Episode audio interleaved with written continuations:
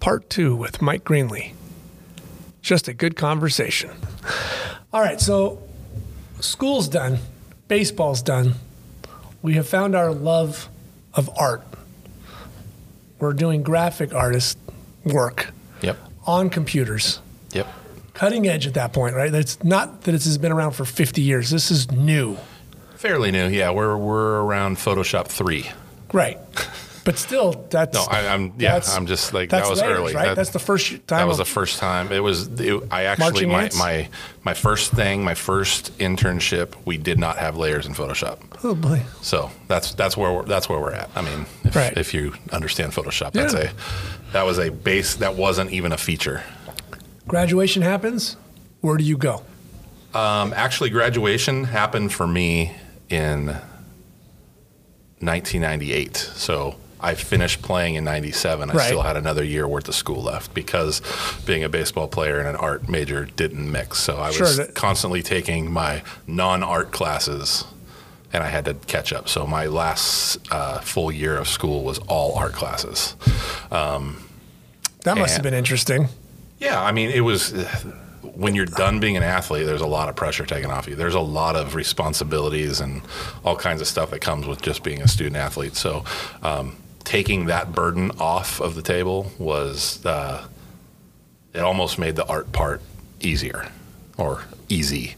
Um, so I finished that, but I had to take an internship, and um, I found an internship through uh, the the university through the art department. They had a list of people to call, and I made a number of calls to places. Um, That's nice. yeah, it was it was really cool. And then one of them called me back and you know did an interview and make a resume and all that stuff. And um, Oh, didn't that, that's something. Okay, right.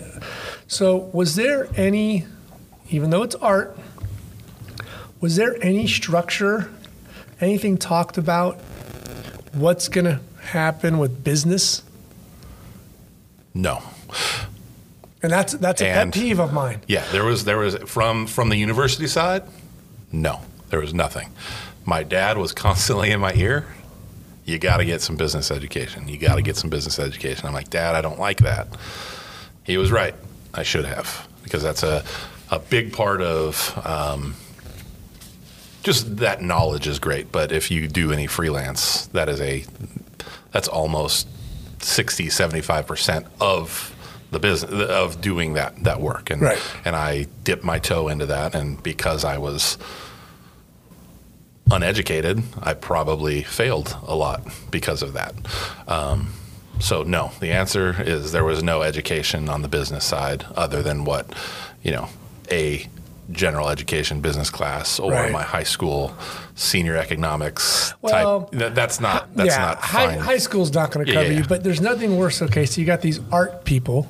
Some of them, like you said, you have two professors that are have some real world, Right. And nobody says to any of you, okay, so you're going to might have to want to know how to do a tax form, freelance business. right I don't none of think that there was QuickBooks back then, but anything. Everybody just assumes you graduate, you get a job, you work nine to five, and everything's taken care of. right no No. no You've been freelancing since I've known you, and you've been freelancing before that, and that means you've got to learn business 101. Yeah. Um, it's it's all been on the fly. It's trying to pay attention. I go back to you know those baseball days where I'm sitting on the bench right next to the coaches when I'm not pitching, listening, watching. That was my education on a lot of stuff coming up in my future. Um, college gave me a degree. It gave me that, you know, the next step, the the open door to the next step. Um, but nothing necessarily was like, here, you've got this figured out. Now you're going to get paid for it. Right. Um, so my internship was with a small uh, marketing company. Um, they Local? uh, it was in Anaheim. Okay. Um, over by that the lake off of uh, La Palma. Is Yep, it La yep, Palma? There's yep. a lake over there. Yep. Um, Good the fishing. small, yeah, small little, small little company, and uh, there was four employees, and they did credit union marketing. Okay. So it was a small niche. They did newsletters. Um, so there was the owner, and he would come up with the marketing plans, and then there was a creative agency, which ended up being uh, two other designers and myself as an intern, uh, creating marketing pieces. Basically, all that stuff that you used to get in your uh, envelope for uh, your bank statements that you just turn, rip up and throw away. Very meat and potatoes. Yeah, but the credit union is a more family-oriented, slowed down pace of of marketing. So they were talking about home equity lines of credit and auto loans and home Right. loans and things like that. So it wasn't really exciting, but it got my feet in there in the door to how graphic design really applies in the real world. You Yeah. don't get this you don't get this fake project of come up with the brand of blah blah blah Right. and then show me what it looks like on a bag.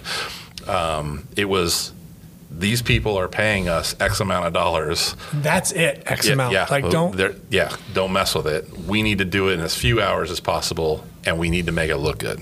Right. So that kind of was like right up my alley. I was taking taking good ideas and already built up ideas, and I just need, needed to put pictures to them. Um, so it was a really good good step for me. Um, I eventually got hired on full time at that company. Nice. Um, okay. So I, I did a good job, worked my way up. And How many became, people?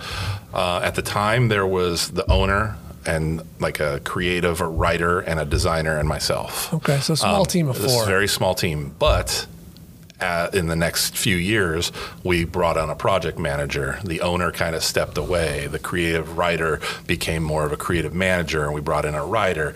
All of a sudden, there's a staff of 10, and then the owner sells the company to a large company in Minneapolis um, called Liberty, and they were a check printer. So at the time, in the credit union industry, we're doing marketing for this. Now we get this company that buys us and they sell checks to the country, not just Southern California credit unions, but they sell checks to all the credit unions in the country. The actual physical, Right.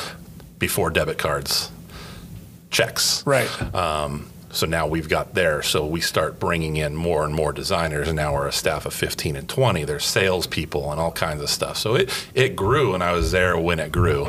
Um, but kind of like like it is later at Cal State Fullerton, just the work became so all encompassing. There was there was so much for me. For me, I mean, some of those people stuck around and stayed, but it got to the point where I was like, I'm here. I'm here overtime. I'm stressed all day long. I'm doing the same thing every single day for the same clients who have the same problems every single month. I can do this on my own.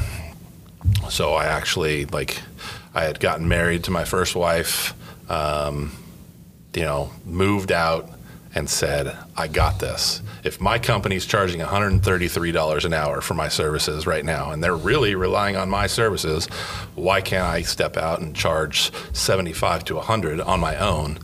Not have any overhead. I can work out of my house. All these things. Like, Right. this is my non-business knowledge. just putting numbers together, going, I got this. Right. So at the same time, I wasn't stealing clients, but the clients that were leaving the company, I was approaching them as I was leaving, saying, I will do your work for you um, at this cost. And I got a couple of them that were leaving the other company. I Sure. wasn't stealing anybody, No, that's but fine. The, the other people were, were leaving, and I, I grabbed them as an opportunist and left the company and started doing freelance. And I had a really good year and a half to two years.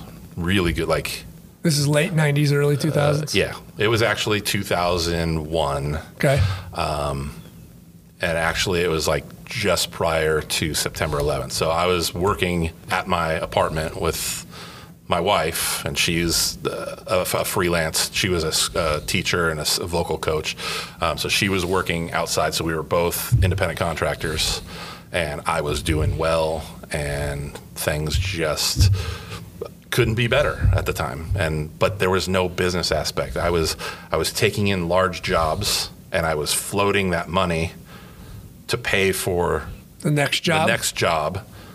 At the end of the year it was great but from month to month from day to day it was it was a struggle. But those jobs were just coming to me. I wasn't doing any marketing for myself. I wasn't looking for new clients. I wasn't actively pursuing the business. I was going month to month.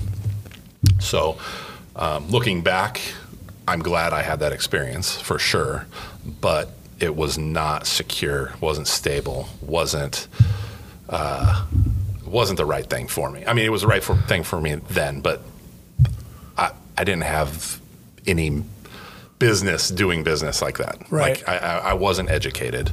Um, eventually, it got to the point where Could you see when you were in it? Could you see the business problem, or were you just making it work?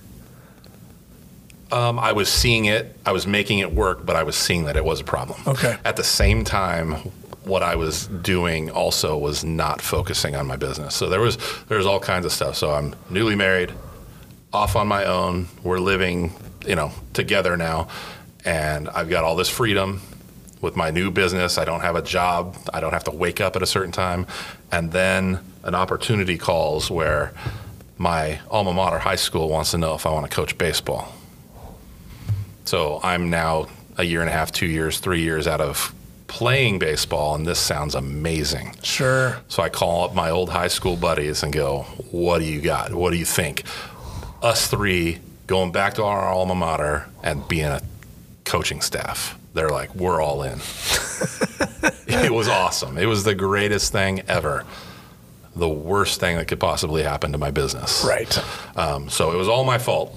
All my fault. There was, you know, when you don't have a time card that you have to punch into, uh-huh. when you don't have anybody to answer to, Right. and you don't have an alarm that you have to wake up to, as long as the work's getting done, Right. But you're not growing the business. You're just No. doing the oh. same thing, pushing it, just getting by. just getting by, you weren't just marketing. You weren't doing any promotion. You weren't digging for real other additional clients. No. Just cranking No. out the work. just cranking out the work exactly what they asked for i wasn't there was no principle on my side like i'm not standing up for anything they said i need this and i want it to look like this i'd give it to them so it wasn't very it didn't make me feel good Right. It wasn't creative. it wasn't creative at all and then eventually the people that i was asking to help me out on things they started falling off so all of a sudden now i'm writing the newsletters and designing the newsletters and printing the newsletters and doing all of these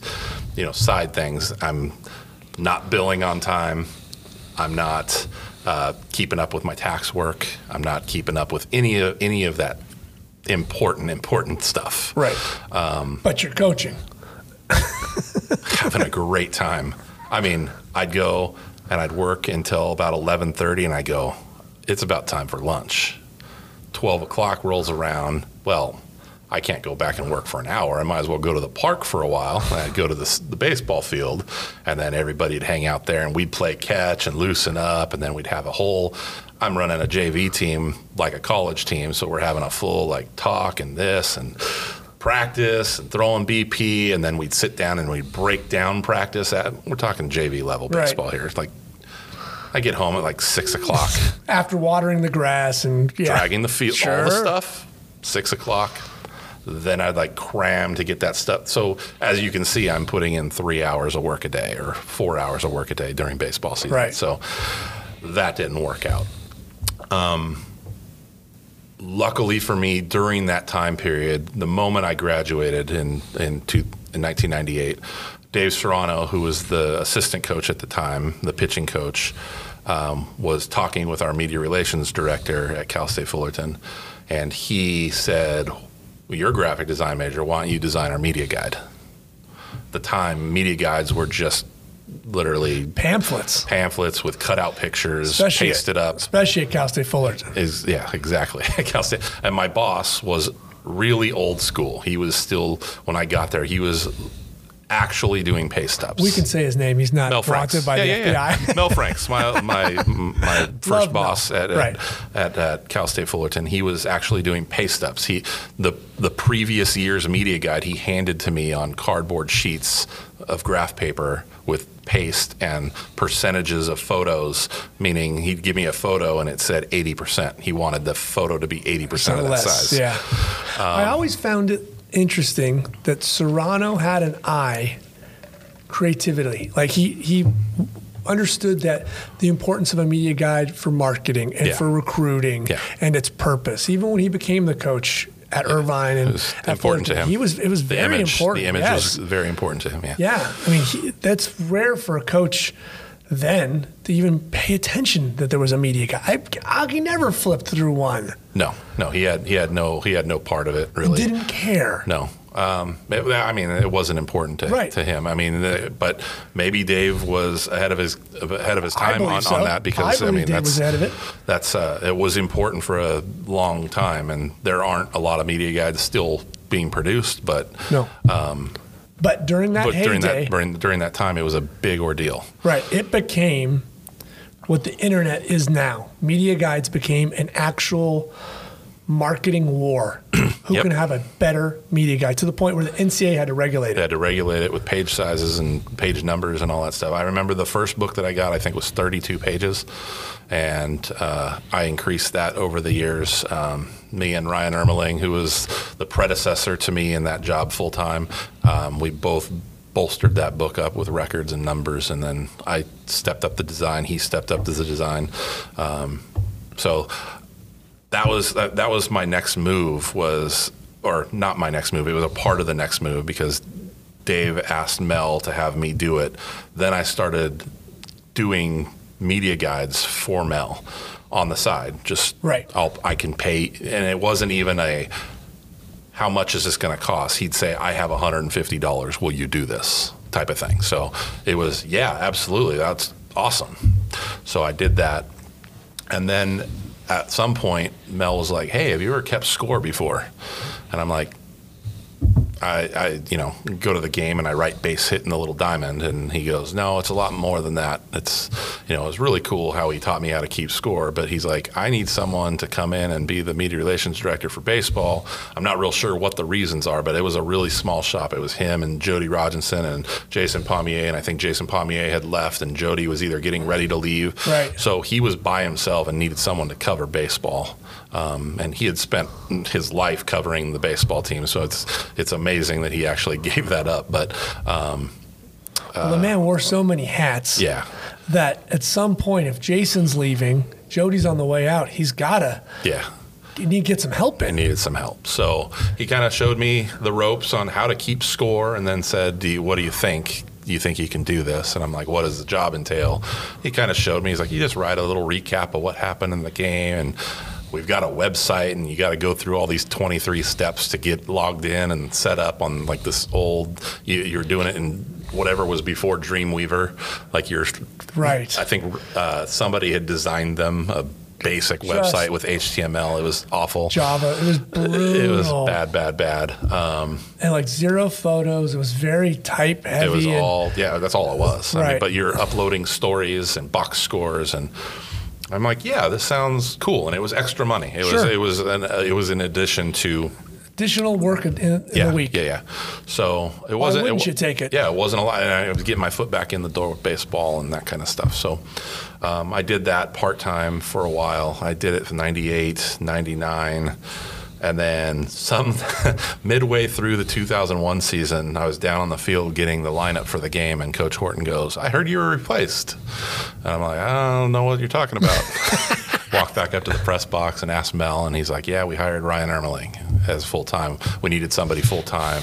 We Right. opened it up, and he applied, and he's coming with good credentials." And so I, I don't know. I wasn't. I was upset that day that I had been replaced without even being talked to.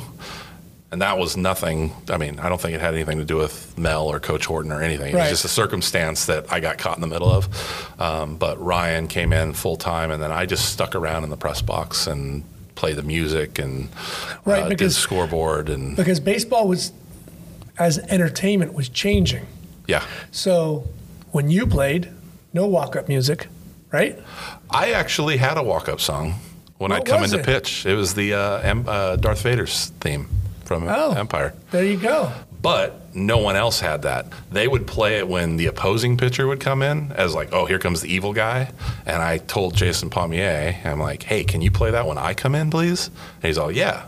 So it turned in my senior year. I was really the only Bum, one that they would play bum, a song. bum, bum. Yep. Right. So you were the only one. I, I, Suck from what it, I remember, yeah, from what, from, what, from what I remember, I was the only one, and I don't know if it was every time, but Uh, on senior day, I've got a video of me pitching in senior day, and they're playing it as I'm running in. So right. like it no, vi- no video board. no video board.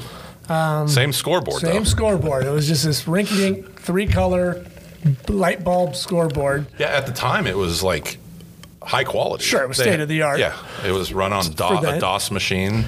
But now we're playing music all the time. Yeah, And it's becoming, there's been the expansion. The stadium's now expanded. We're Yep. talking about ho- hosting super regionals now. And it was becoming a bigger ordeal in the park to match the, I guess, the gravitas of the team. yeah. I mean, and you know, playing, uh, keeping up with the Joneses. You Well- know, as as this is happening across the country on bigger and and broader levels, uh, Right. Cal State Fullerton is doing its best to to try and keep up with the staff that they have. So, yeah, um, So you're playing music. I'm playing music, filling in whatever. If Ryan had to miss or needed help uh, during the postseason, I was doing that media relations job.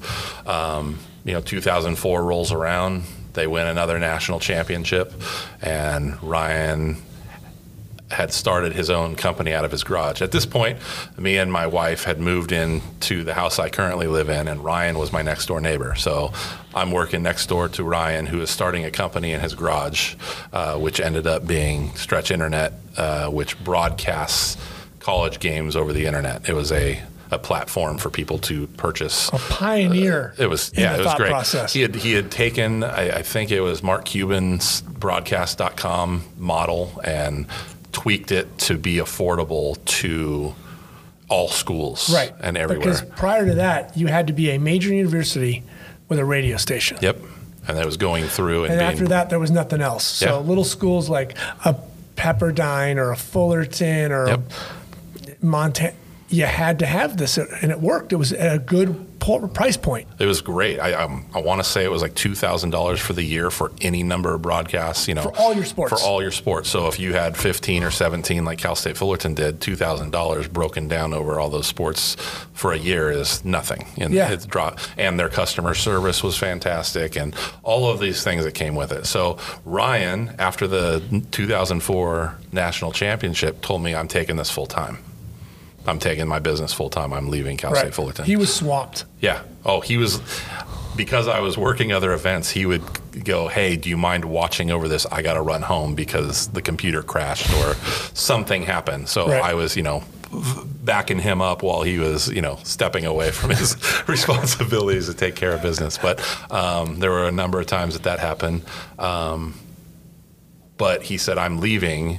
You should put your name in for the full time job and then take my take the spot full time. At the time, it couldn't have been perfect. I was running through not only, you know, that lack of work coming in. Um, I was going through a divorce. Um, I had just purchased a house. All these things, so I like needed a job. I needed a real job and Right. a job that was going to pay me. And I had given it no thought, and I said yes. I applied, and um, I don't know if I was their only pick or if it was a decision, but that that moved pretty quick. So, October 2004, I had myself a full time, another full time job, but not as a graphic designer. I Right. was now a media relations director. For, And that's a whole different world. yep, You're now dealing with your soft, or I'm sorry, volleyball and baseball were your primary sports. Yes. But then you also started to handle those duties that come along with it, dealing with the teams, the websites, and everything. So it just Yep, the media, the TV, Right. all the all the stuff, and we're coming off a national championship here, so there's a lot of high expectations for baseball. Um, though a lot of that job entailed a lot of writing. I wasn't a writer. I didn't go to school to write. Right. I didn't go for journalism, so I was learning on the fly. I'd learned a little bit from Mel. How much did you rely on him? Because he's got just so much info. early on, I felt like I was annoying him with the questions. So Okay. I, I leaned on him a lot early on. Um, I leaned on him a lot until he retired. Um, but I learned on the job. I was, again, because I think I sat back and watched and listened and evaluated, I did a lot of the same. And he was like Coach Kareni in his demeanor and, and the way he went about his business. He was like George Horton in the way he went about his business. Um, a lot of people wouldn't see that, but I just I feel like he did the job, what he needed to do, when he needed to do it. Not a lot of questions, not a lot of argument. I, I really admired the way he went about his business. Head So, down, get it done. Yeah. So, and that's a lot of what Cal State Fullerton was in the past. Like a lot of, it doesn't matter how you get it done, just get it done. And there was a lot of pride in that. And I got to watch Mel firsthand in those early years as an assistant and now as a full time person. Um, and I got my education in broadcast journalism from Mel, who was old school, very old school. Oh, yeah. Everything. Uh, he would have rather done all the work on a typewriter Oh yes. and that's okay. I mean, because the quality of the work was on the paper, what you're reading. Um, so I learned that. I'm I never say that I'm a good writer, but I'm a way better writer than I ever was. Learned a lot of stuff about grammar and and not bearing a lead in the story and Just and, how to tell and- a story. yeah, it, it's. I mean, by no means am I talking. He is the Vin Scully of that job. Right. So Vin Scully, if you think about how he broadcasts a game, it's very he's not a homer. It's not matter of fact. Right. It's all matter of fact. He's telling exactly what happened. That's how Mel worked every day. So I got to watch that. So I was never a homer, even though I played for the program I'm covering. Um, Yeah, I mean- I told it I told it how it was. Right. Did, now, did that rub some of the coaches the wrong way? Did you ever find that to be an issue? Because I heard from coaches complaining about Mel not being the homer or the way he wrote the story, but he wrote the story that it could be on any website or Yeah. it could be in a newspaper. He didn't write it as propaganda. Right. That's uh, that's where the shift happened in in that industry. Um, Mel was writing for newspapers, and newspapers were the big disseminator of all the information. Right. So, being at Cal State Fullerton, no one cared. But when it got into the Orange County Register, people got to read it. It Right. got into the press telegram, people got to read it.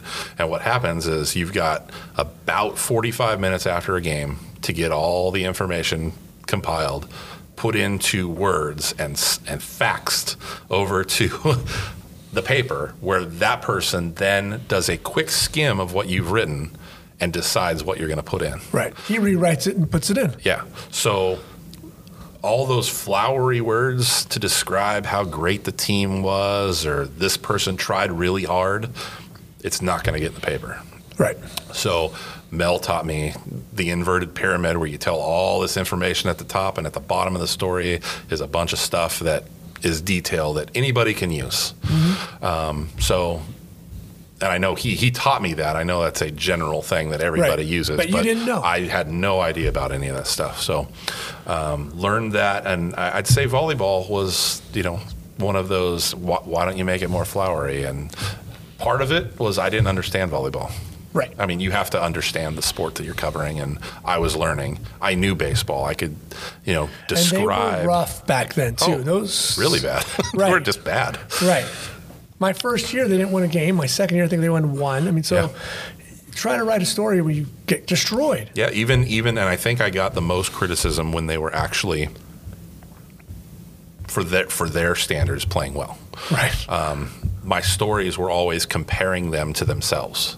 This is the first time in the program history that they've done this, and this is the first time since 1958 they did this because they they weren't talking about national level stuff. We were comparing about we're comparing mediocrity, Right. And Week it's, to week. It's Just- very difficult to get fired up for that, and it's very difficult to write flowery for that. So, um, yeah, there were coaches that did that, and you know, luckily I only had to deal with two at the time: uh, baseball and and uh, and volleyball. And then the baseball coaches, um, you know, Coach Horton, Coach Serrano were very much on let the what happens on the field speak for itself type stuff. So we were reporting that they were winning right. they're winning. Like we we yeah, we do need the extra like push from the media, but there was nothing we could do. We couldn't push harder and say we really want our game on ESPN, and then all of a sudden it happens. That's Right, not that's how not- that's no. not how it works. So um, we would do our best to get the stories in on time to the paper, to get the score in the in the paper, to get the performance in the paper.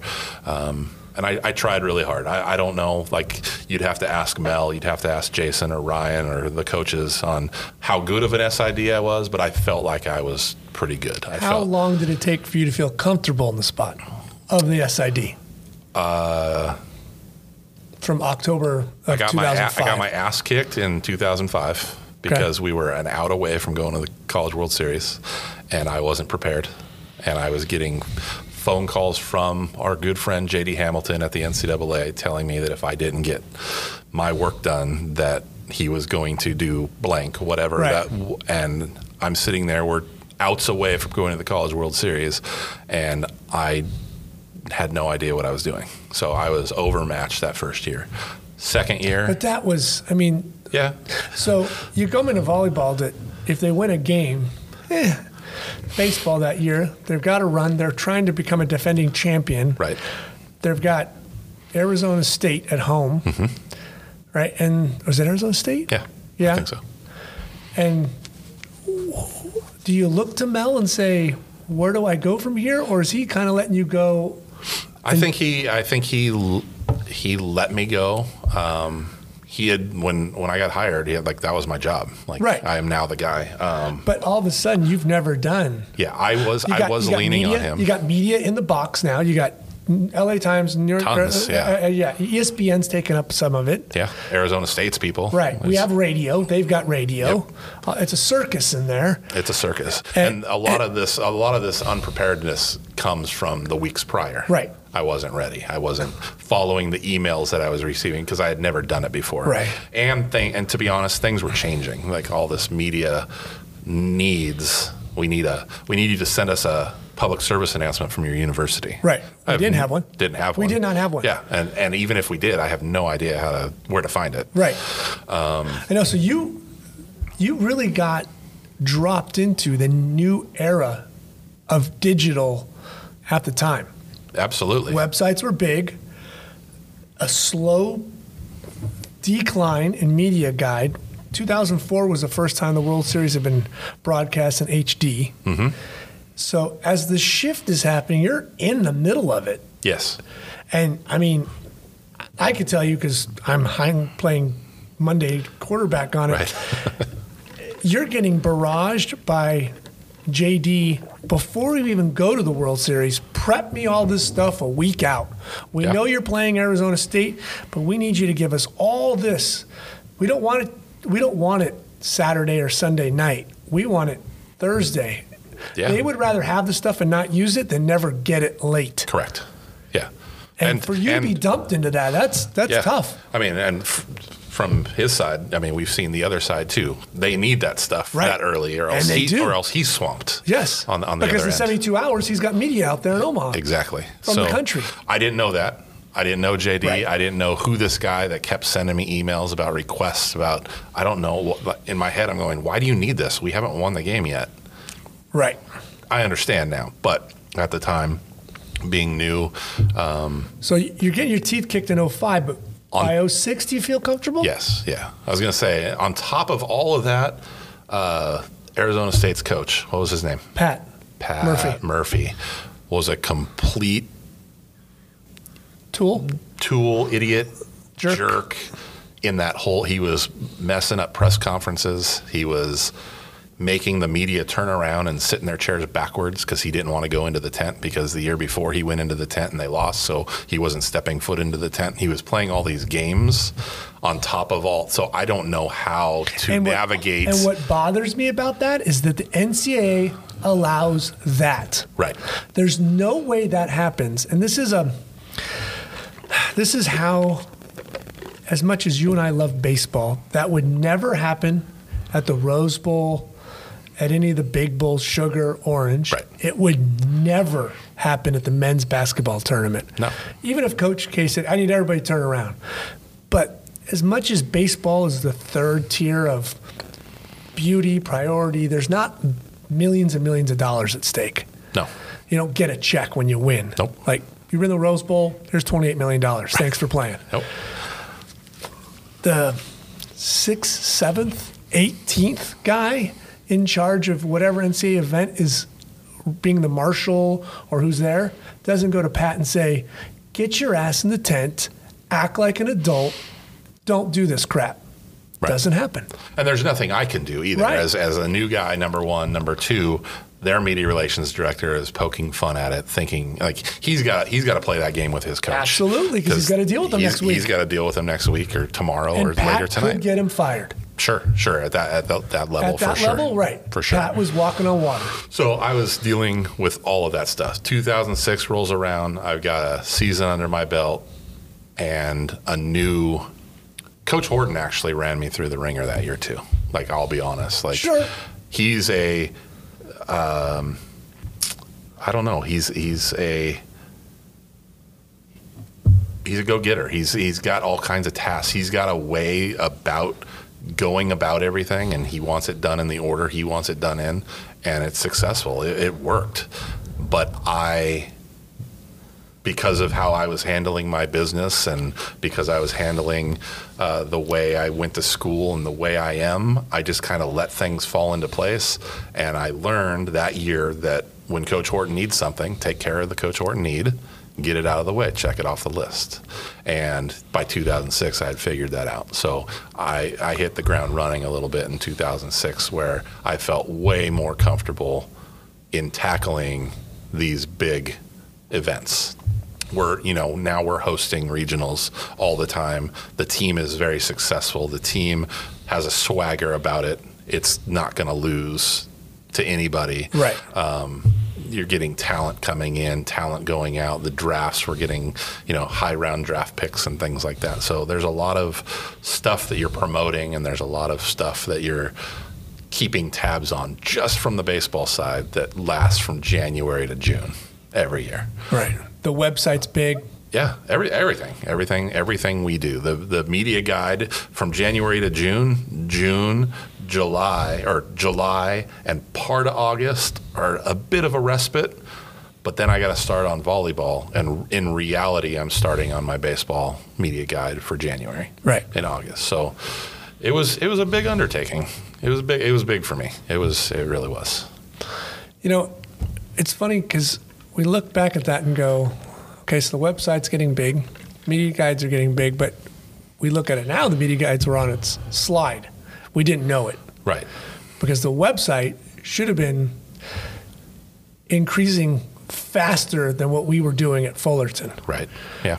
It's We, didn't- were we were catching up to the media all, guide. all the time. Yes. we were catching up to the media guide When they hired me, Ryan had done a great job in 2002, 3, and 4 to put together a media guide. And then I think I brought in a little bit of my art background and art stuff to make the book look pretty sharp for two or three years. And then all of a sudden, I forget what was the catalyst for the the. Sh- there was like a shutdown. Like nobody did books anymore. Oh, it was the recession. We didn't have the money to, Right. to produce it, and they were like eight to ten thousand dollar print jobs. right. So I think And the recession in, eight, in going in- 2008 or nine, I think it was going into nine. Yeah. So that nine to 10 season, nine was the last book we did. right, was that was it. So, um, and that was a big thing. I mean, it was a it's a big part of that job. Putting that, it was a publication written and designed by me. There were a lot of stats and stuff left over from years past, but you're writing biographies and updates and and you're doing promotion for players of the year and things like that in this book um, the year before that it's actually happening so you're doing it in two, late 2008 for the 2009 team and uh, it was it was a big thing. But yeah we were catching up in the media guide but the media guide is on its way out. Our website ryan had built a new website at one point and that was getting we were getting a little overwhelmed with that.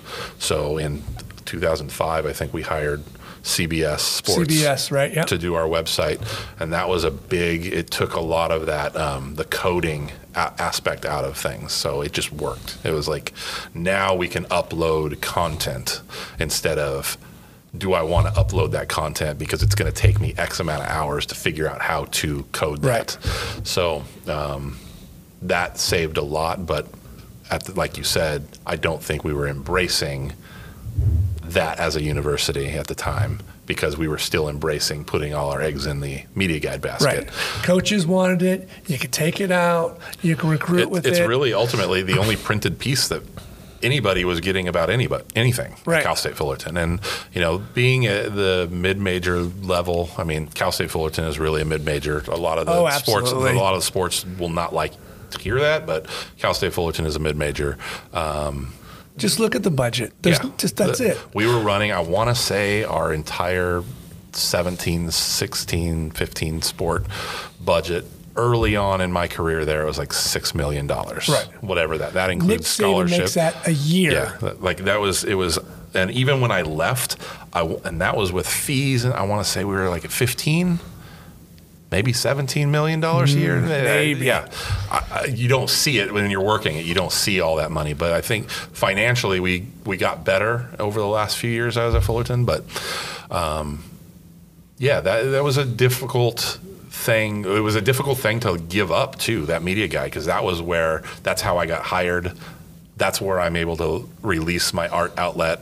Um, that's that was the pride and joy. That was where I put a lot of work and time and effort and energy into at the beginning of that year, getting that media guide done. So when we stopped doing that, we should have put our energy somewhere else, Right. In in the website, but.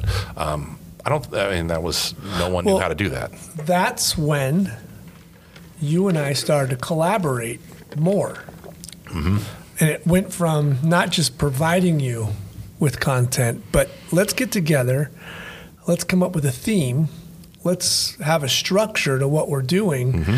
We started doing more elaborate media guide covers and then posters. Right. And then we just found like we could do this and everybody's got a theme. Where it used to be the media guide was individually thought through through the Right. SID. The the basketball SID for women's basketball and men's basketball, the web the media guides can look completely different. Yeah. There was never a theme throughout the athletic department in media No. guides where maybe a Texas or a Stanford had a theme. Right. And also, you know what? I don't. There wasn't a lot of ways to see what other schools were doing unless you went to that school or played that school. Right. Um, and I wasn't seeing a ton of this wasn't a big thing for everybody. There was always the promotional stuff that they're handing out, but posters weren't a thing like they are now. Um, you know, having a schedule was a thing, but not Right. an elaborate poster. Um, media guide covers. I want to say that me and you were like creative in that realm. We weren't just slapping photos, action shots on the covers of photos. Um, we were we had themes Yeah, and designs through the whole Brown book. Yeah, through the whole stuff. book. Right. Um, so I'm not saying we were I mean, innovative, but we were we were innovating one for Southern California, and we were innovating in the sports at a time where we don't know what other people were doing. So we weren't like going, I want to do one just like Kentucky. Right. We we weren't doing that. We were coming up with our own ideas, and that was really fulfilling. In that we were creating things, and me and you were really impressed. Right. Well, I, I'll toot our horn on this. We did the Bobby Brown Target shoot, which was kind of a take on what uh, Esquire's cover of Muhammad Ali with the arrows in him. I think Harry Benson did, but I might be wrong on that. That Bobby Braswell, the coach at Northridge, called Mel to say that was a great media guide cover. You don't get opposing coaches even seeing other covers Right. enough to get up, pick up the phone, and call Mel and say, "That a boy." right. We were actually doing some stuff that was a little different than just slapping action photos and making them kind of blend together. Right. And that's where the posters too. We we did some poster stuff. We just superheroes before Marvel. Right. Like we were just trying stuff. Trying stuff. Um, Harry Potter and the retro baseball cards. Oh, yeah. that was Right, before 70s. retro. Before retro was we did- popular, yeah, we were we did doing that, that. '70s men's basketball retro Yep. Mm-hmm. white shadow kind of thing going on. Then the baseball cards where it was 1940s, 50s, Yeah. 60s looking cards. Yeah, we had we had a good time. That was uh, Did you feel the creativity at the time? I did. There was a lot of pressure because pressure maybe on our because it wasn't that was on top of our job, on top of my job. Right. That wasn't part of Your my job. job, That wasn't right. part of my job. My job was to create a media guide or a media guide cover, uh, media guide cover, not be creative with the media guide cover. That was me and you doing it because we could. Right. And, Um, and that's where I said that in the beginning the willingness. There was never anything I threw at you that you said mm, you were so willing Absolutely. to go out on the ledge and try some crazy stuff that if I would have tried that with Ryan, and I love him to death, he would have been like, oh God, how much time is that going to take? Right. Right. You were like, let's go to Home Depot. Yeah. Let's yeah. go. Yeah, no, that and looking back on it, it was it was really fun to do, really tiresome. I mean, th- some of the videos that we worked on, the media guides, that Well- I don't know how many extra hours we put in on those things. But so, as the economy goes to crap, I go to Maine and take a video course for three weeks, come back, and I basically tell you, we got a new tool. right. We're doing video. This is 09. And you were, I think it was all the recession based. Right. You were probably looking for something There had to be- else you other had- than photography Right. You to, had to on. have another tool. And this tool allowed me to charge more because it was new. Right. and it was quick. We were turning things around. So when I came to you and said we could do this, you did not blink, which I don't know why you never blinked until I go to hell. But we were doing things, and we've talked about this a million times. Nobody was doing. And nobody at Fullerton said, What are you guys doing? No, they, they didn't. They didn't say good job. They didn't say great job. They didn't. They, And they didn't say stop. They didn't say stop either. Yeah, we were doing it, and the fans liked it. I'd hear stuff from fans like, "That's cool." People would clap when we do stuff, and you know, we display it on a video board or. But we were um, doing we were doing interviews, we were doing preseason, postseason, pre pre playoff. Right, we, with with opposing coaches. Right. We we weren't. We were going out. What was that regional? 10? 9 or 10 when we sat all the coaches down Yeah. in between their practices? Yeah, we, we got their other coaches. We were, I don't know, we were a little mini New Mexico, Stanford. Stanford, Dave, and then Hmm. somebody else. But we sat them down four or five minutes, asked them some questions, and had that edited and up and running in an hour. Right. Posted. And then we actually went, if you remember this, we would find their message boards to their schools Yeah, and post we it. posted. Yeah, we go post it to get any kind of views that we could. Right. We didn't really have a goal. We just Right. wanted numbers, people to see it. Right. We just But wanted people to see we it. got 1,500 people to watch the New Mexico coach talk about a pregame. yeah, it was a four minute video. Right. And we, we were becoming a network. We were, we, me and you were a mini network that um, even today they're not generating that stuff. no, they never will. And, t- and even to the point, remember we bought a recorder so we can hook it up to ESPN's truck? Yes. So we can, and we kept explaining to them, no, we want the clean Right. feed. We don't want the ticker. We don't want the score clean because they Yeah. would always give you the game action, What you see on TV. right, and all that crap below. No. And we also wanted them to give us every camera angle. And they're like, Yeah. you guys crazy? And we probably didn't have the hard drive space. No, but we we, We wanted it. We wanted it because we were going to, damn, if we do try to make something from it. yep. Yeah. Um, You never shook me off. You're the worst pitcher ever. you're the, maybe you're the best catcher. no, it's it was it was fulfilling to see that pro. I don't know. I think I got a little Renaissance man in me. Like I like cooking. I like building. Oh, I like yeah. art. I like photography. I'm I'm not any one of those things. I would never call myself any one of those things. But you do put your hands on it. But I do, yeah, I do. I, and I'm a maker. I'm a Renaissance man. I, you know, I like building stuff. So all of that went to that. I enjoyed that process. I enjoyed the going to lunch and thinking of the idea, and then it was so fulfilling. Even though there was a ton of work in between, when it was all done. And we like wipe our hands clean of it and we click play on the video board or we got that thing printed or whatever. There's so much fulfillment in that because it was original. It was ours. No one was telling us we had to do it. Right. we would go to Angelo Vinci's, have the buffet lunch. Yes. To the point they were cleaning the buffet lunch and preparing for dinner. Mm-hmm. And we would come up with, All the while getting hugs from the waitress because Right. she knew us. right, coming up with three or four ideas, whittling it to one, and just forge Yeah. forward. Yeah. And nobody, God love him, Mel never said, boys, what are we doing? Right. And, and, you know, maybe I wasn't I wasn't making that part of my job. That was all extra. Right. So I was fulfilling my job duties. I mean, to this day, we can play the video, the baseball opener video with the with Apollo 13, Apollo 11 Yeah. soundtrack behind Yeah. it. Yeah. And I remember the first time we played it, you can hear a pin drop in the stadium. It was the Earth to the Moon soundtrack. Yeah, Right. the, the opening credits right. to that. And you can hear a pin drop. Yep. Everybody just stopped because we never played a video like that before. You know, ESPN would send you videos for games, and it was just garbage, and it was whatever camera cuts. But we sat in the garage for a day with as much memorabilia as we can collect from Mel and whatever we had, and we made what looks like a real trailer, cinema trailer. I remember telling me young about it, and he's like, "You did what? You didn't have a boom? You just." Swiveled a camera around. Right. We had no slider, no boom, no Yep. nothing. And that, that, I mean, that goes to another part that I love about it is we did all this with nothing. Nothing. We like gaff tape, sandbags. Right. Like we did this with minimal stuff that you had, stuff that I had, stuff that I could make in Photoshop, that kind of stuff. Like it was, it's so fulfilling to do the creation and see the end product. And yeah, what did we play that for? Seven years in a row? Right. Before I said we should probably stop. And I think we had to re edit because.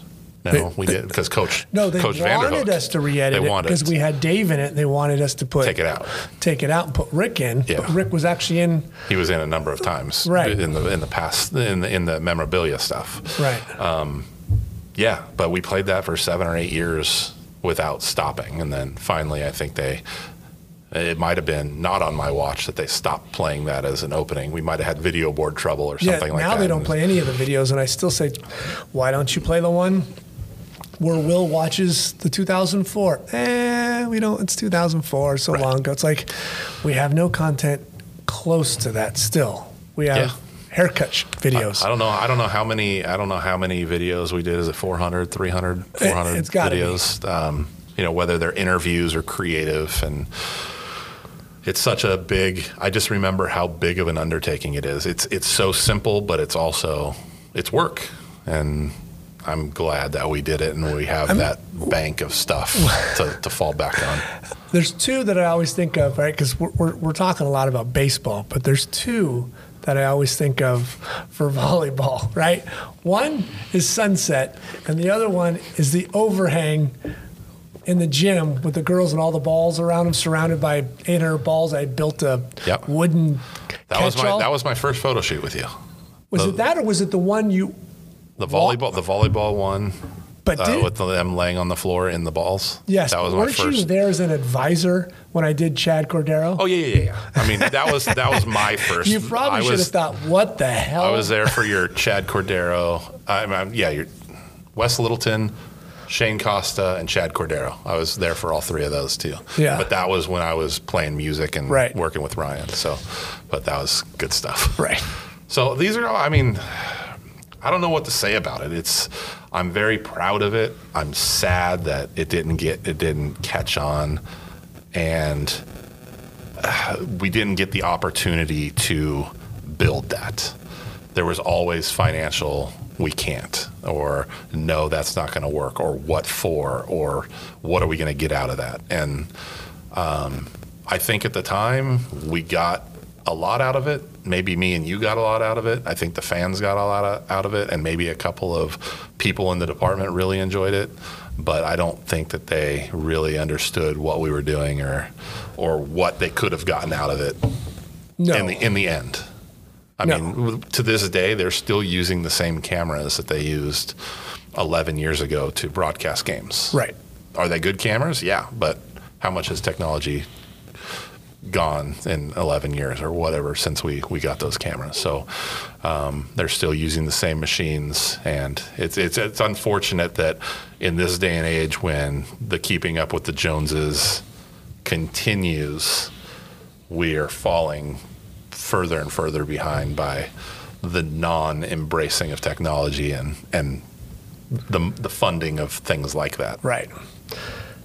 Our first trip, 2006, to Omaha. Should have been five, but I won't rest that on anybody.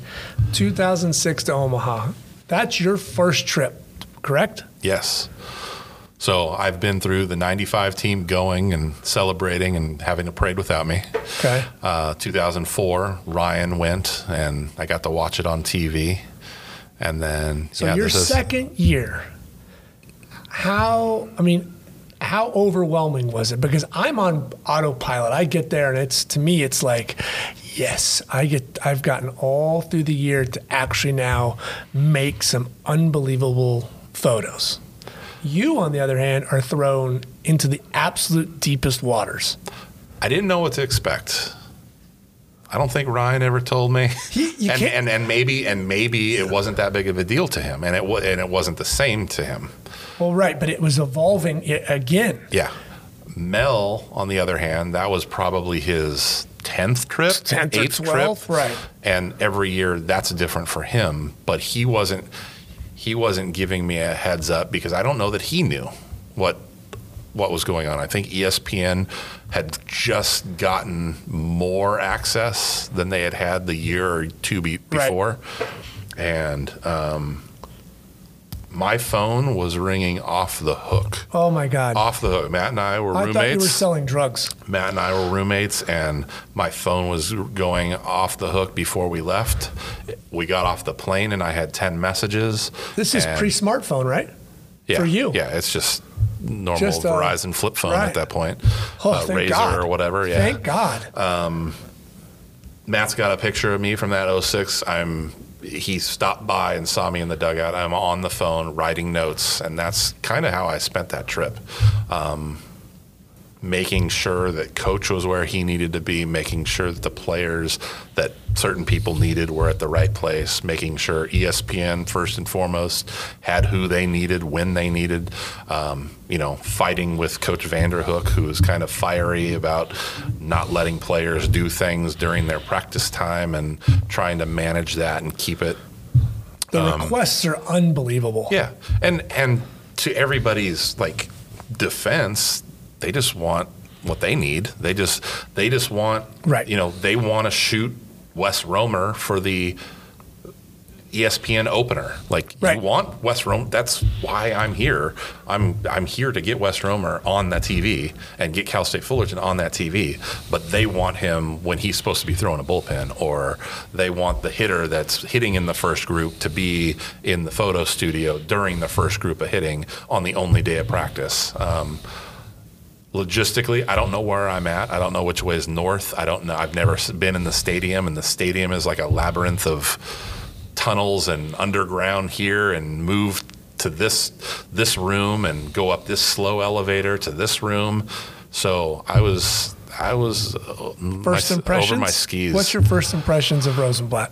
Because I don't think I know at that time we didn't talk about it because I- yeah.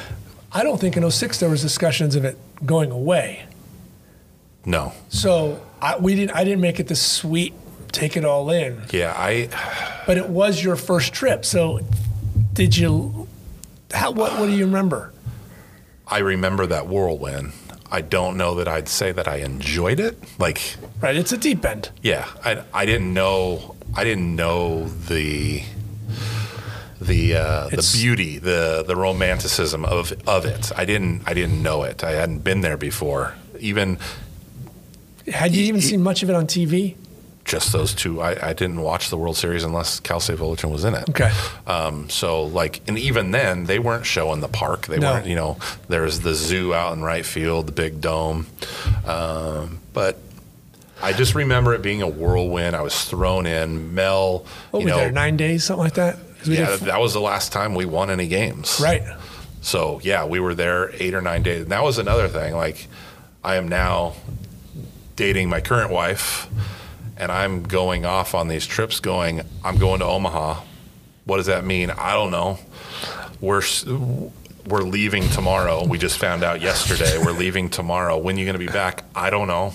Yeah. I am packing for ten days, and I'm going to do laundry. The World Series is over in 23 days. I don't know if we're going to be there the whole time or not. So that kind of thing. So it was really awkward, like trying to navigate a new relationship and um, going away um, for that amount of time. We had been through a baseball season or baseball season and a half at that point.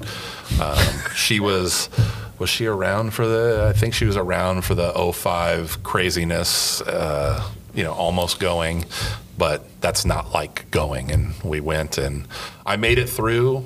Um, I was happy to say that I'd went, and every single time that I went, I thought to myself, this could be the last time. Right.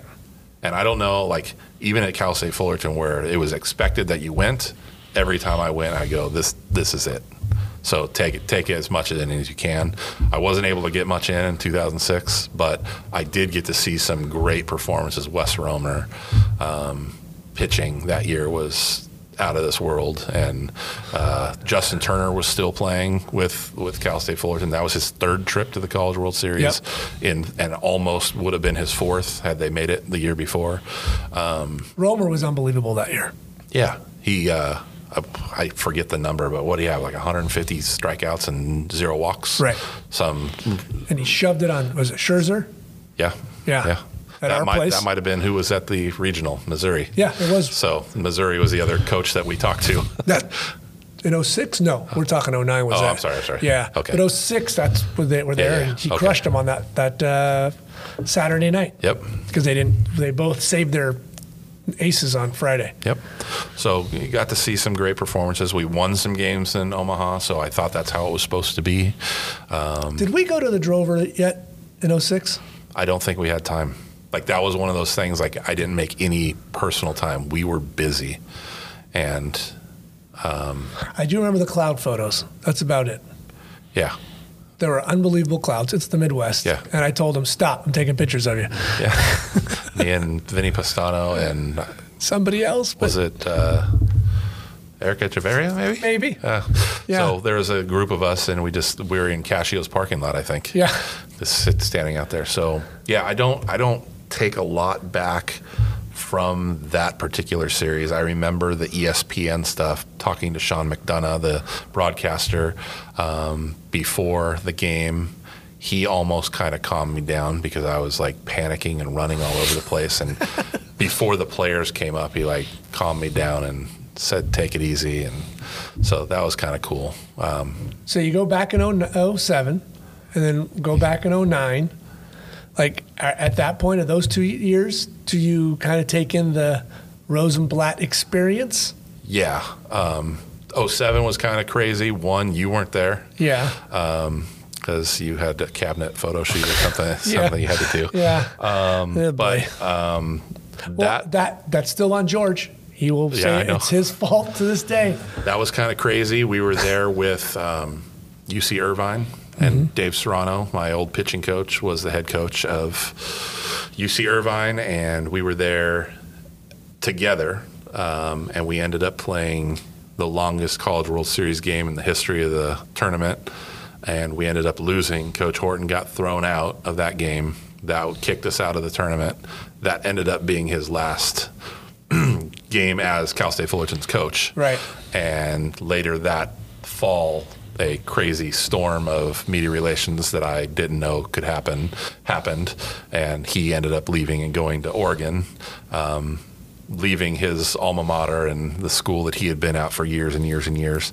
Um, that was kind of crazy, and uh, it just so happened that. Uh, Dave Serrano ended up being our coach after a bunch of craziness and him saying that no, I'm not going to be the coach, and then all of a sudden he was.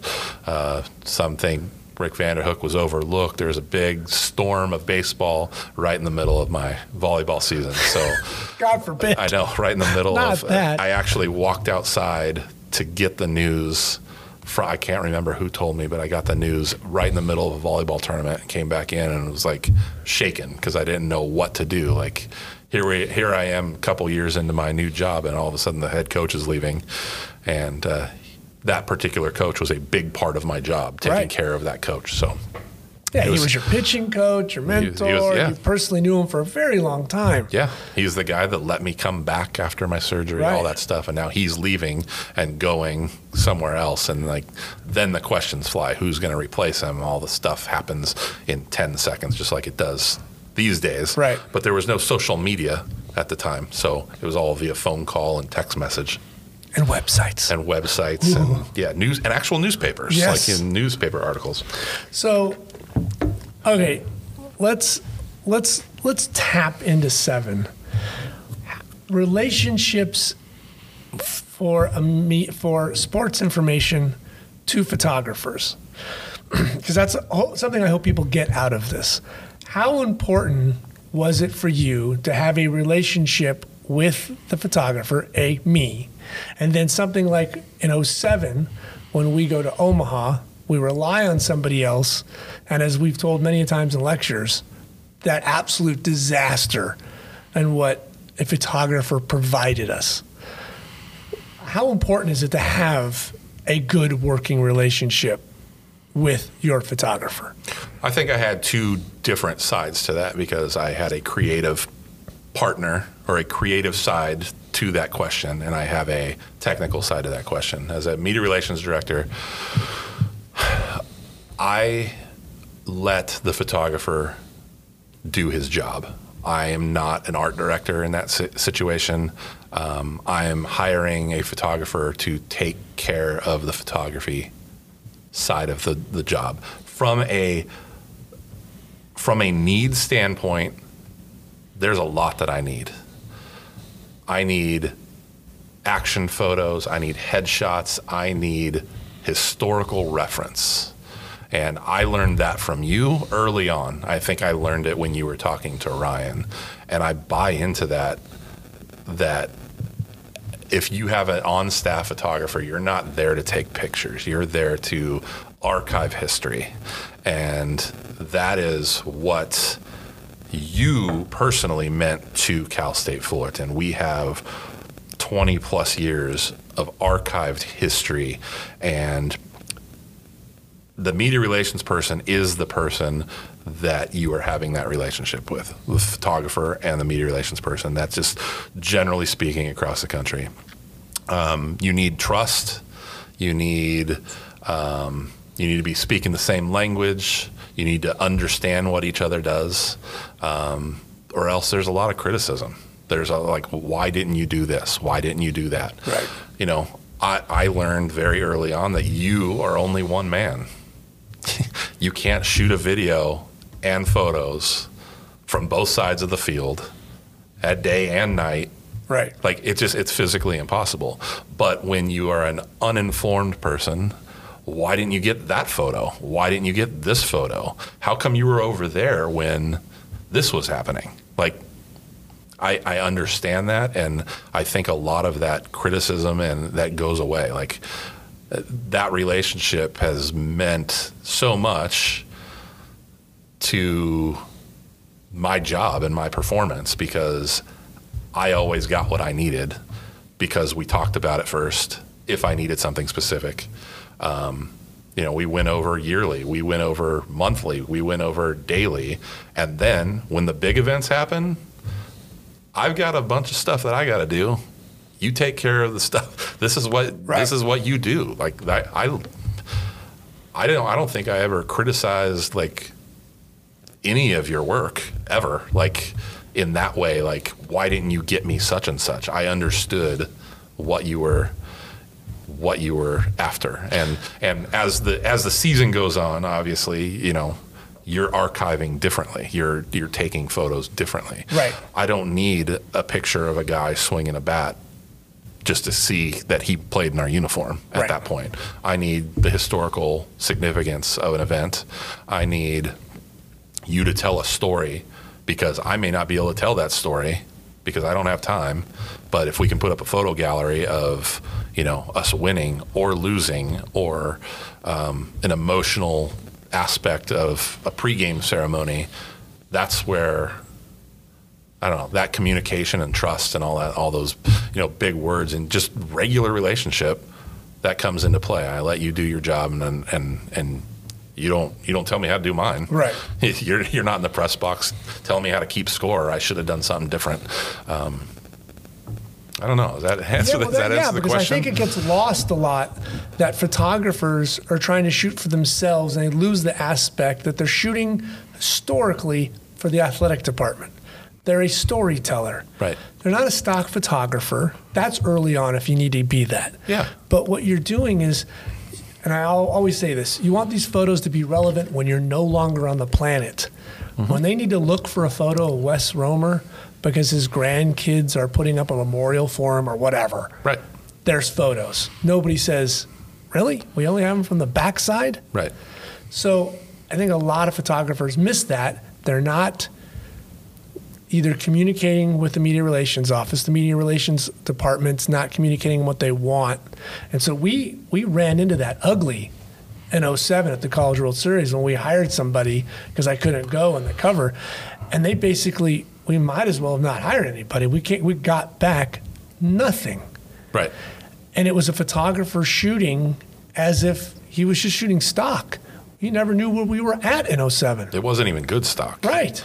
Like it was, I'm, it's it's hard Well, we to don't want to like, kick anybody, but No. it's a, it's just a point. Like, as photographers, you've got to know your job, and the media relations has to understand what the photographer can do. Like, you- like you said, can't be in two places, can't do, you know, can't spin three plates at one time. Right. And you know, there's there's a time and place also to go over if you have needs and wants. There's a there's a time and place for that. After the event is not that time and place Yeah. to, to talk about Right. what you didn't get me. You can talk about what you're looking for, and it may or may not happen. Like at Cal State Fullerton, how many times have you heard, "Get me some groups of fans, face painted, you know, cheering"? Right. It doesn't happen at Cal State Fullerton. Right, we- so like knowing that that's either going to be fake or that it can't happen is half the battle. I don't have to fight that fight anymore because it's not going to happen. And you can walk out in the stands and see it for yourself. You see a group of fans that are there and you want a photo of it. All you have to do is ask and say, "Hey, can you snap a photo of this section during the fourth inning? They're going to be there." Right.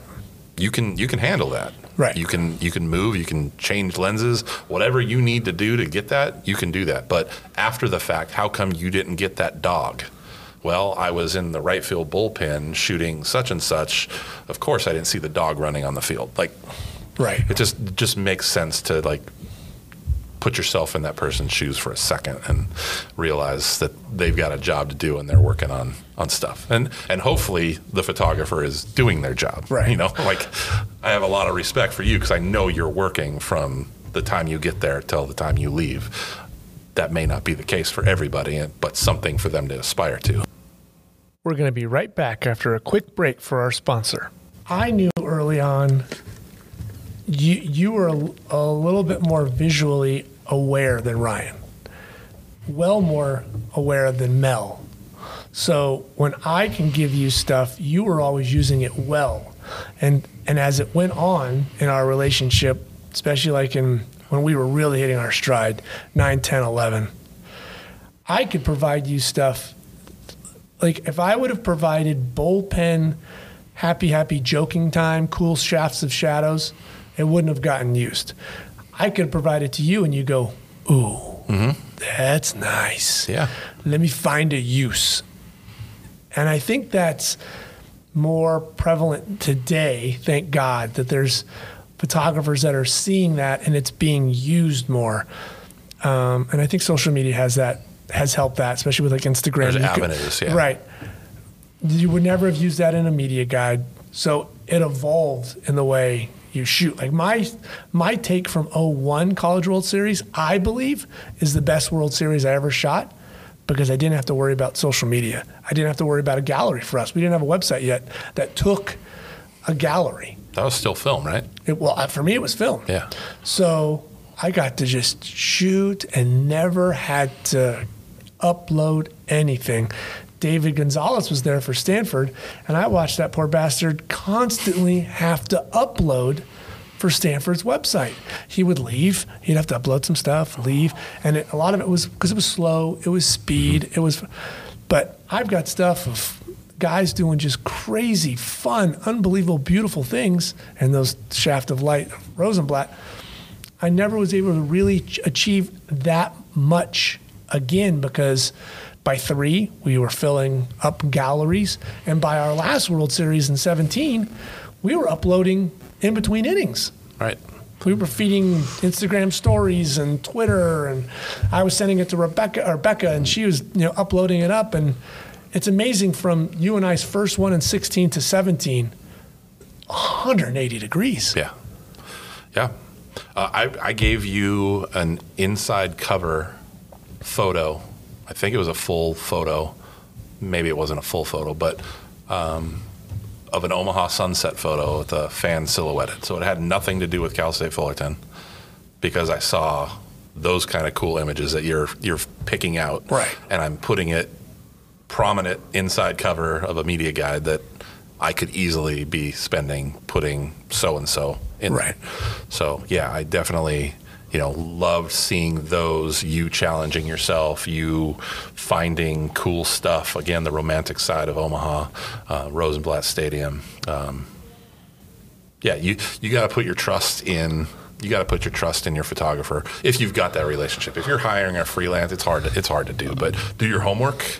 If you're trying to find that photographer that's going to cover your main guy the year that he Right. can't make it, it I, I don't know. I mean, I, I relied on you, and it was just a bad.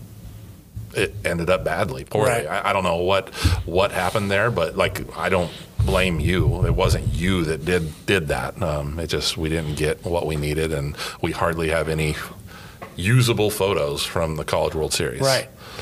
Now, I'll dip our toe in this a bit because if people really want to see this, they can go to Vimeo and look at Remembering Rosenblatt Mm-hmm. one, two, three, and the audio commentary. Beautiful. Which I believe is priceless. It is. But It's very similar to this. so when when I say to you, hey, um, I got an idea. Let's try a documentary on Rosenblatt because they are going to knock it down and make it a bowling alley or whatever. Again, willingness. No, are you crazy? We're supposed to go work. That that process was one of the greatest things, and it has no connection to Cal State Fullerton. nope.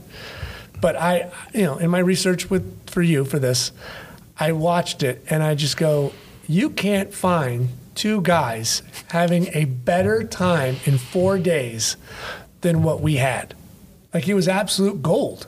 Absolutely. Like if if there was Groundhog Day for four days, my wife's gonna hear this podcast, but I would not have a problem getting stuck in those four days.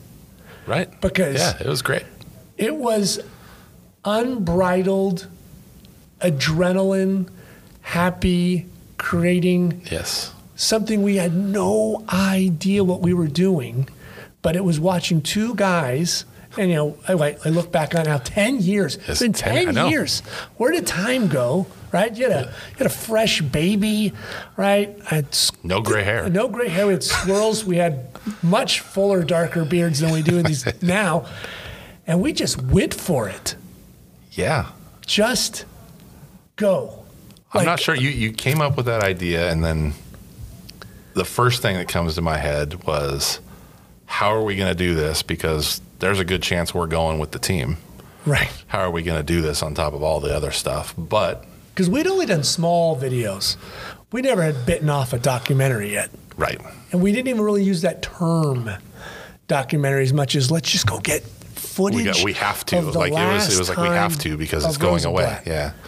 Um, now, had, and I asked you this earlier, had there been yet a love for you? Had you understood Rosenblatt's beauty at yes. this point? Yeah, yeah, yeah. Um, Because when I first went, it was it was like seeing Glenn Close in the natural when the light hit her in the hat and she's backlit and you go, she'll never be that more beautiful. I remember walking in and seeing this and just going, oh God, a photographer built this place.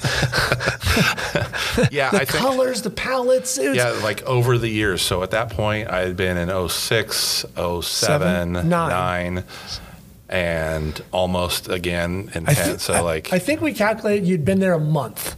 yeah. Yeah, yeah. right? Because I had spent, I, I have spent more time in the Midwest with you than anybody in my family. Yeah, absolutely. Um, yeah, but over time, I think little pieces along the way, like, built to that. Um, that trip in 10 is when I actually got to take a breath and actually see it. You're having those conversations, you're really listening. Like I had the headphones on with Right. the microphone. I'm really listening to these people. I'm asking the questions. We're asking key people key things. Um, and you hear their recollection and then the friendships that I've made.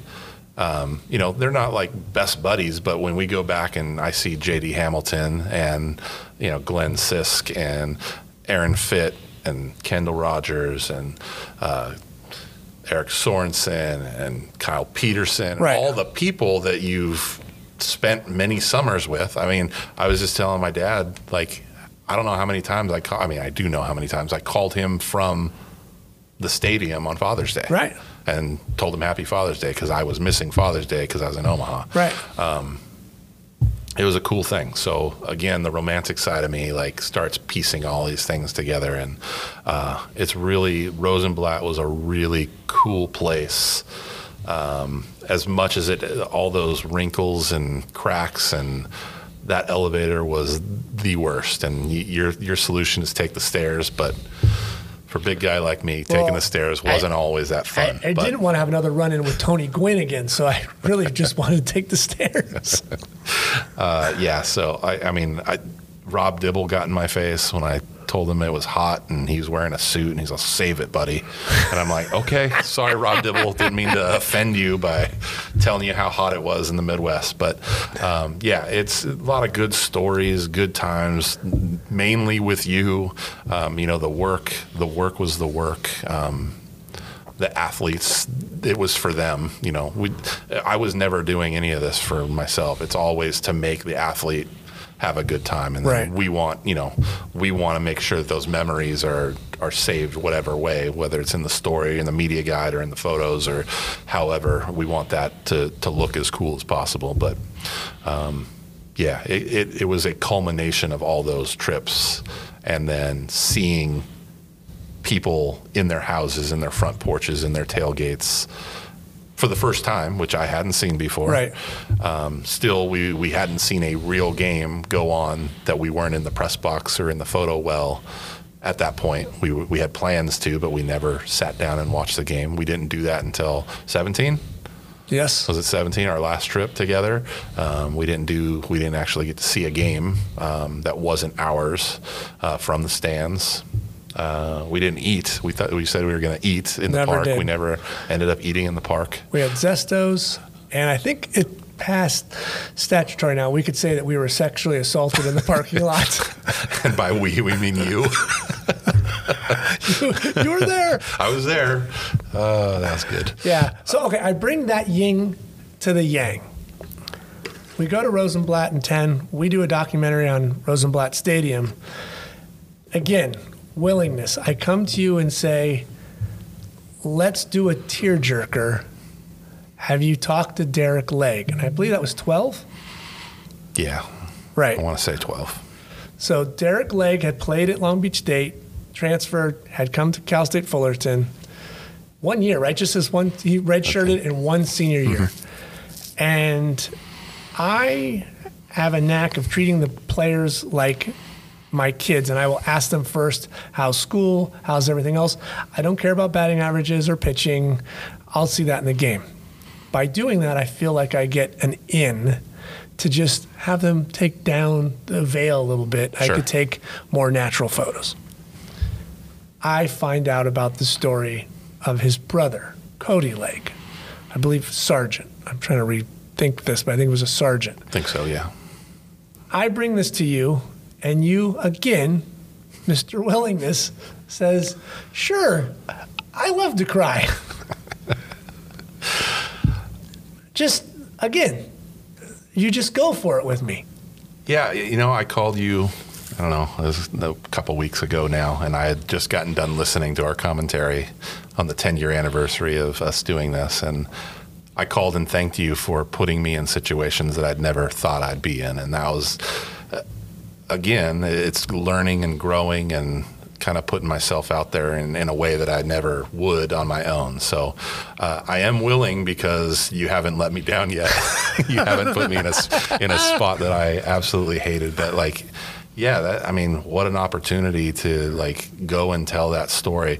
I you know, looking back on all of these projects that we've done, I wish we had the money. I wish we had the backing. I wish we had the You know, I I'm glad we didn't have the money I am, I am too, but I, I just, I, because the, the stories I want to be told yes, it could have had just more, a little bit better. It Like, could have had more color and depth, and but then I think we lose, and I don't want to say control that it would have gotten out of control, but right.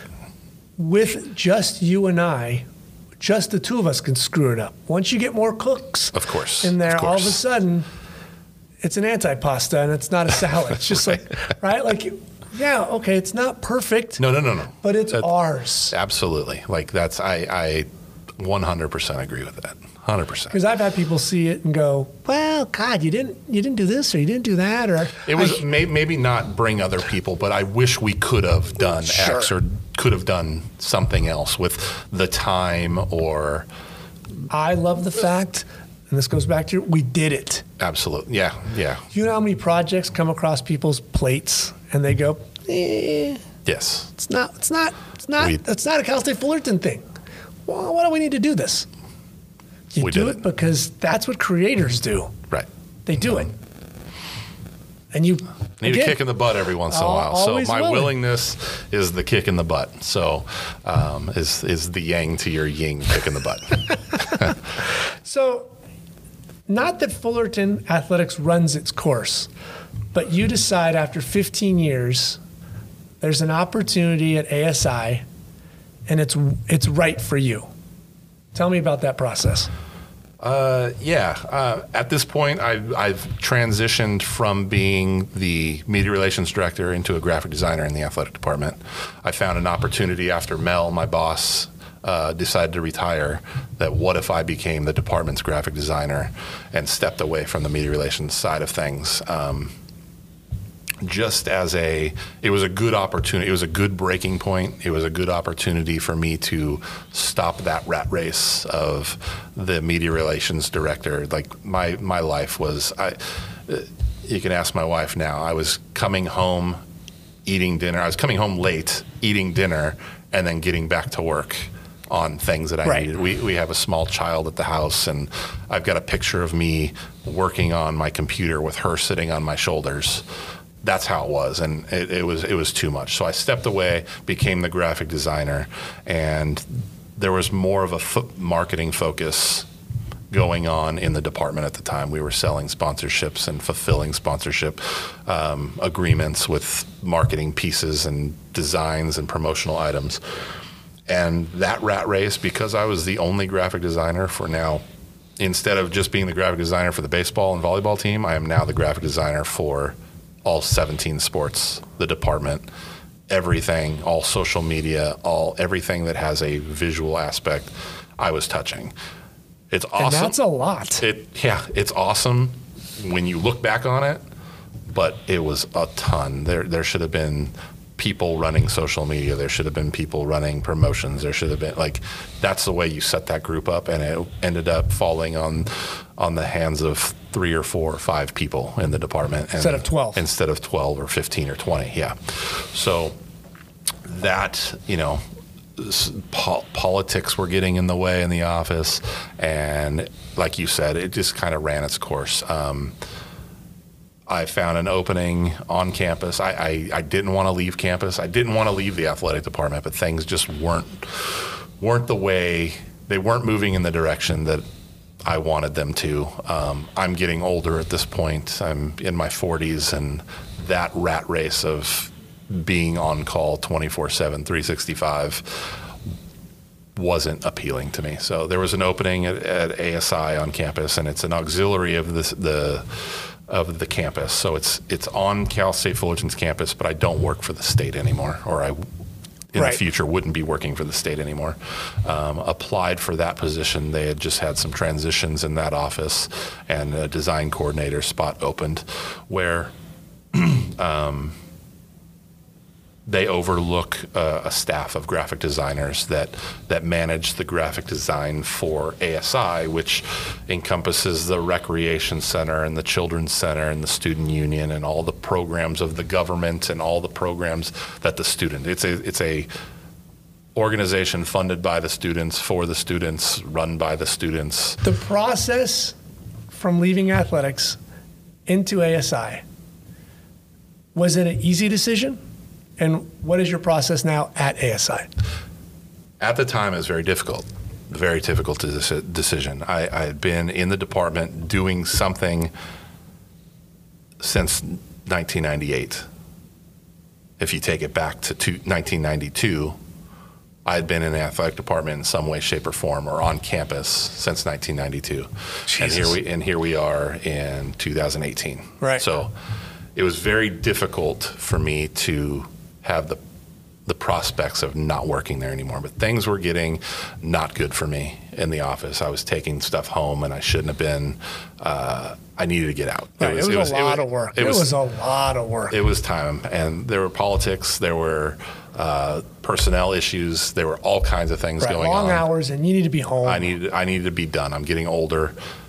And I, I think that's lost a lot in media relations that there's a lot of hours. I don't know how a guy like Mel or Bob Olson, uh, Bill Mahoney, who did it, and s- like those guys have put in 30 years. And they raised they raised their kids on campus. Yes. I mean they all worked events for them and grew up and they took vacations together Right. and like that.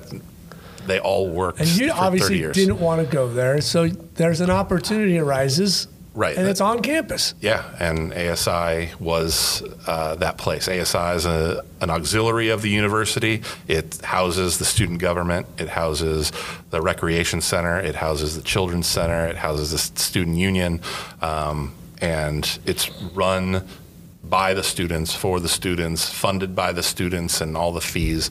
Um, so it was it was an opportunity for me to stay on campus and. Um, And it's a bit of a teaching capacity. It is. Um, like I said, it's it's run by the students. They we have I want to say 350 student employees um, in our organization, and there are only 80 professional staff. So we are we have way more student staff than we do professional Right. staff, and that 80 number might be a little high. It might be closer to 65, but. Um, We've got all those student employees, and we're there to mold and guide and teach. Um, and keep a little bit of structure, you know, professional, Sure. professional level uh, structure there, and and teach them as they're going and getting their degrees in whatever. I just so happen that all my students generally are going through the art program or have some kind of of graphic design background. I've had a business major, I've had an engineer. I've, like they come in, but they've got some kind of skill um, in the graphic design realm, and I teach them what I've learned over the years. Um, I teach them our processes. I teach them. I kind of Did that give- come easy? You the- live the- with a the teacher, tran- right? Your wife is a teacher. wife is a did, teacher. Did you go and say any pointers? Because ah, it's You it's a what? lot different. It's not even an internship. You are doing a lot of teaching, and you're trying to teach a process. This is the way we do it. I mean, so I have asked her along the way. I, I just, I kind of, I taught some interns. I've managed a, a press box staff. Right. I went about it that way. okay, I've had some issues along the way where I'd lean on her and say, "How would you handle stuff like this?" I early on, I had a little bit of a a problem student that was giving me, and I'd ask her, "How, how do you think I should go about this?" right. How And do you then- motivate this kid? yeah, and then along the way, once that person left, I had this staff that made it so easy to uh, to teach. Like they were willing and wanting information. They'd ask me information. And since I've had numerous phone calls from all of that first group of staff that I had asking for advice in their professional life, which is very fulfilling knowing that I've only been there just two years now. Um, so that process is it, it was it easy? It wasn't easy at the beginning. I'm still daily trying to like figure out what that what that uh, process is like, and then we throw this whole coronavirus into the mix, and um, you know we've we kept the students on for a number of months, and then we had to furlough them. So there's this like there's this divide now. So now Sure. I'm trying to to forge ways to get other people involved and and keep things going so when we do get back to a semi-normal stage and we rehire our students we're back into the swing of things So, because your day to day is not a website, a media guide, a poster, and there's a little more hands on teaching, what keeps your creative juices firing on all cylinders to be creative at a teaching level? Right? Because you're not making or enhancing websites or posters, but you're kind of like, you don't want to tell them how to do a project, but yet what keeps you fired up?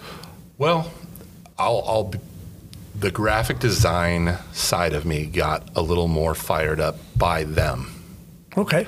because I come I came from where I was watching social media and watching other schools and how other teams were handling their stuff and wow that looks really good we should do something like them we should do a photo shoot like this whereas I came over and now I'm marketing to students who are old enough to be my children Right. Um, or young enough to be my children, however you want to say that, and their likes and tastes and what catches their eye is totally different than what caught my eye, and it's different than an athletic side. Oh, absolutely. So I actually got reconnected with graphic design by taking this job. I start following different things on social media. Um, Is that where you're getting a lot of your influence? well, it's it's it's probably the first thing Okay. because I'm as I'm checking, I'm following hashtags, I'm following design sites. I'm now, you know, I'm following Photoshop. You know what I mean? Like Right. I follow these accounts where I'm seeing visually what is capable. Um, um, I'm I'm listening more to the music that the kids are listening to. Ooh, um, I'm, sorry. Yeah, I, but but I mean, we have a we have a studio where, Sure. where all of us are in there, and I'm listening to this music. Some things are good, some things are horrible, but it's what they listen to and what they like. And if you- I have to market to them, I need to at least have a knowledge You- of this. right. That's what I was going to say. You you now have to think like a 18 to 21 year old and visually what catches them. Right. Uh, Has that been difficult? some some styles are difficult. I, you go, why do you like that? Right. But that that doesn't matter. It doesn't matter. Right. Like it doesn't matter. I'm finding that it doesn't matter. Like They like it. they like it. It doesn't matter why. Like we've done some things in our office that I go, why are we spending money on this as an organization? Right. And all the students are like, I want one of those, like a shirt design or something. Like I'm like, why, why?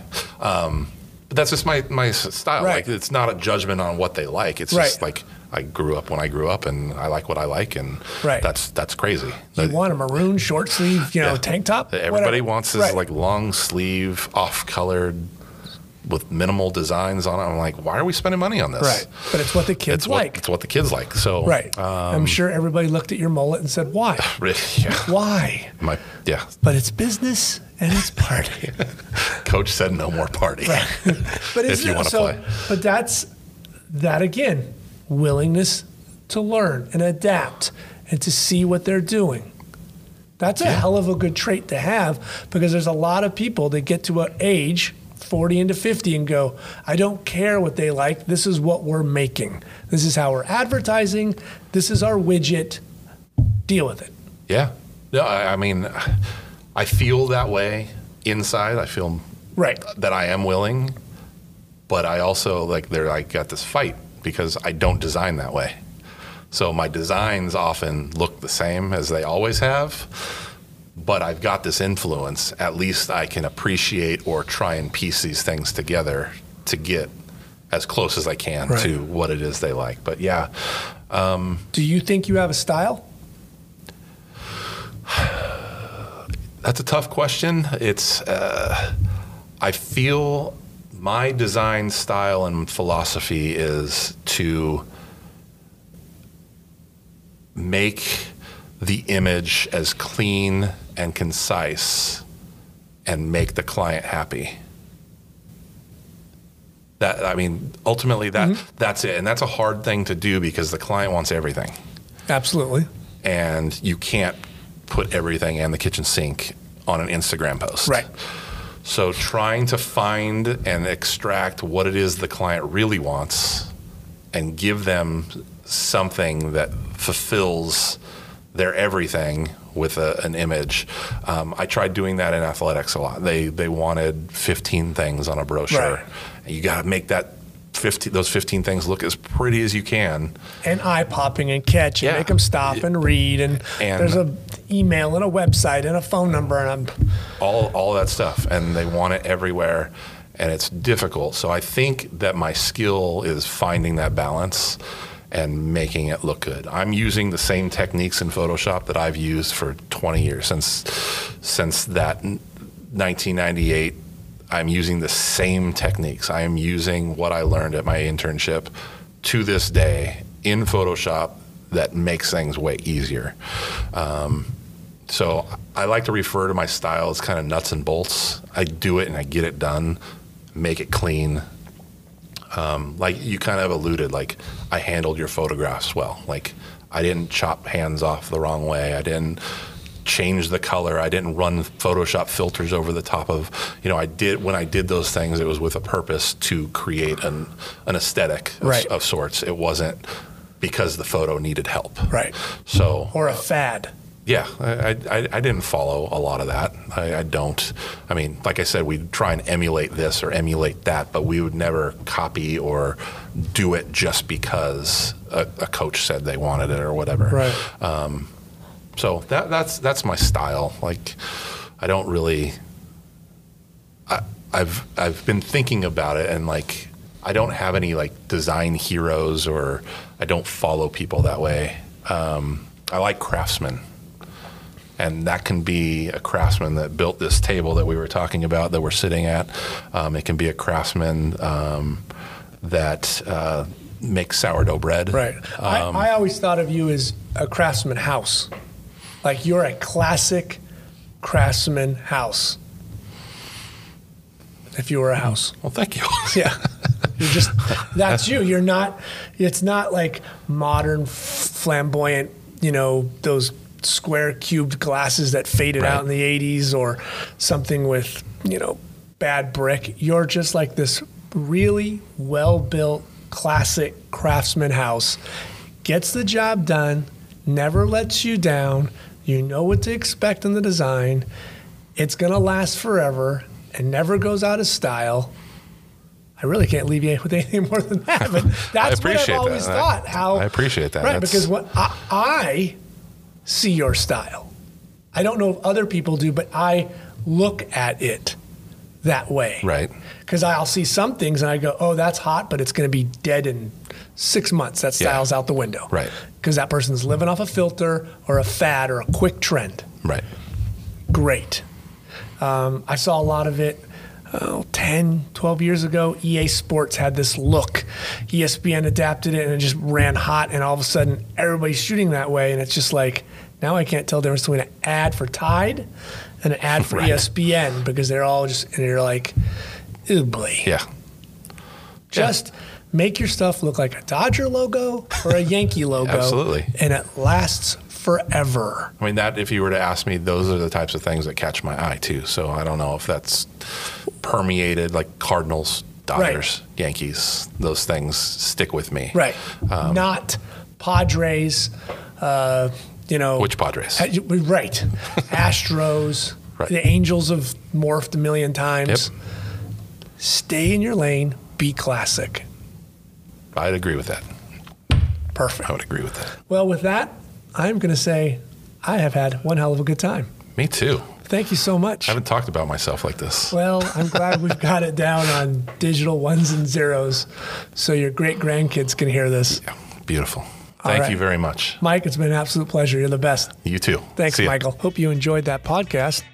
Please hit the like button where you found us. You can follow us on Instagram and Twitter. We also have a website.